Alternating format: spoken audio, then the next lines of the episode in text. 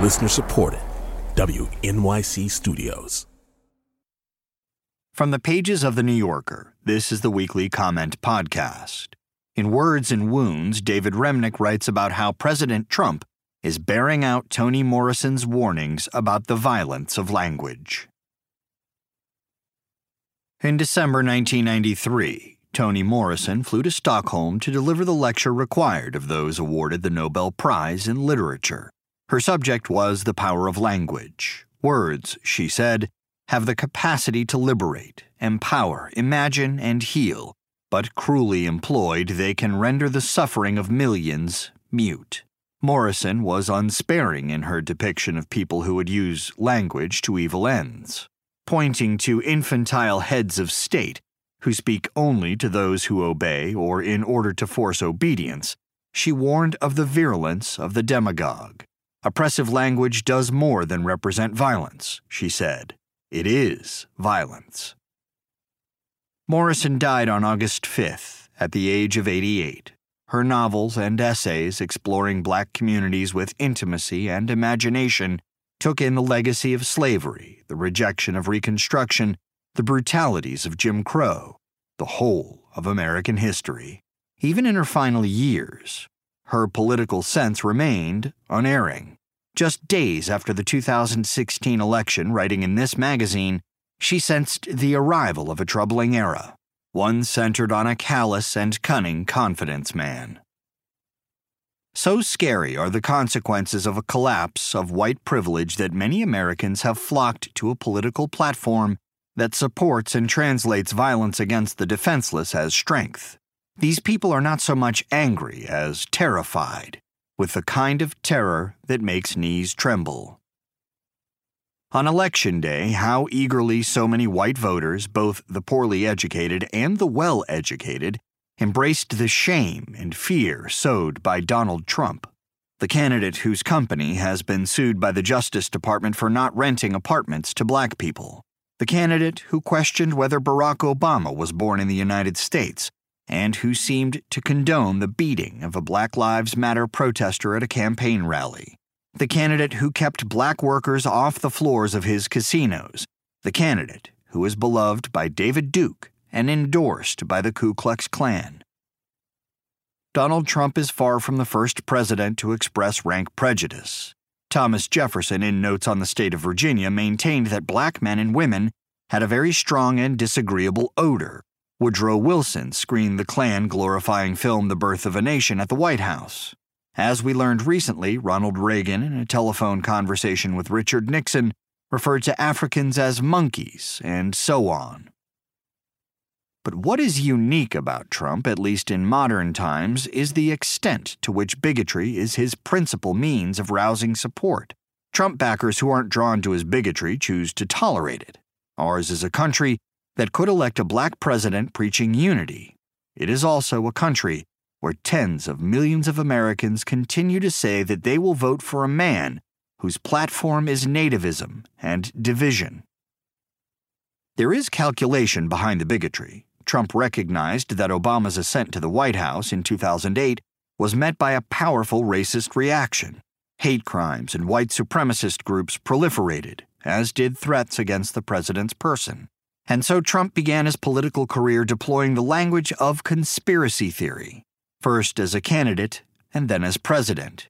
He spoke of Mexican rapists, of caravans filled with encroaching aliens, he directed invective at African Americans, Muslims, women, and immigrants, and at legislators of color. Drawing on a long and toxic tradition, he has put forward a form of white identity politics in which violent language gives license to violent acts. Such language is hardly a matter of thoughtless improvisation.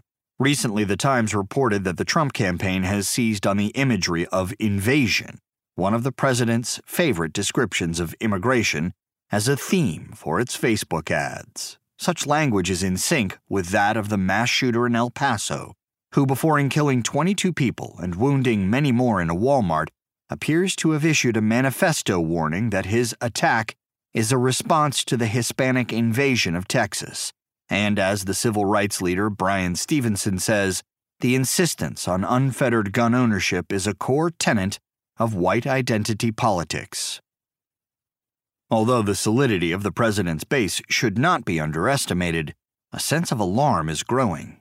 The clerical leaders of the Washington National Cathedral, where the funerals of Presidents Eisenhower, Ford, Reagan, and Bush took place, gave voice to that alarm last week. When such violent, dehumanizing words come from the President of the United States, they are a clarion call and give cover to white supremacists who consider people of color a subhuman infestation in America. They wrote in an official statement Violent words lead to violent actions. And they asked, when does silence become complicity? What will it take for us all to say with one voice that we have had enough? The question is less about the president's sense of decency, but of ours. After the recent massacres in El Paso and in Dayton, White House aides evidently decided that Trump needed to dial back his rhetoric. In a brief speech, he denounced white supremacy, but with the vacant affect of a hostage reading for the camera. Liberated from this chore, he soon regained his usual temper. Visiting the bereaved in Texas and Ohio, he found the time to lambaste local officials, along with sleepy Joe Biden, the lamestream media, and other customary targets. In 1932, Franklin Delano Roosevelt characterized the presidency as preeminently a place of moral leadership. Trump, by contrast, once told his circle of advisers that they should think of each presidential day as an episode in a television show in which he vanquishes rivals. In the Trump show, which will soon be up for renewal, immigrants, Muslims, and people of color are regularly cast as the villains. Toni Morrison approached the enduring phenomenon of American bigotry and nativism from many angles, but she had a clear sense that the critical function of racism was distraction. Racism keeps you from doing your work, she said. It keeps you explaining over and over again your reason for being. Somebody says you have no language, and you spend 20 years proving that you do. Somebody says your head isn't shaped properly, so you have scientists working on the fact that it is. Somebody says that you have no art, so you dredge that up. Somebody says that you have no kingdoms, and you dredge that up. None of that is necessary. There will always be one more thing.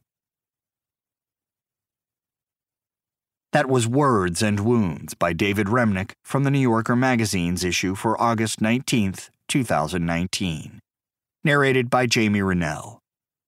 Also in the magazine this week, Kelefa Sanneh on a shift in our understanding of racism, Cyrus Grace Dunham on A Year Without a Name, Jelani Cobb on Stacey Abrams and the fight for electoral reform, Larissa MacFarquhar on A Woman's Shelter, Francisco Cantu on Téa Obrecht's Novel of the West, Carrie Battan on Clairo, Alex Ross on Erich Wolfgang Korngold, Vinson Cunningham on Seawall, A Life, and Coriolanus, Emily Nussbaum on Sherman's Showcase and Southside, Anthony Lane on After the Wedding and Cold Case Hammarskjöld, fiction by George Saunders, and more.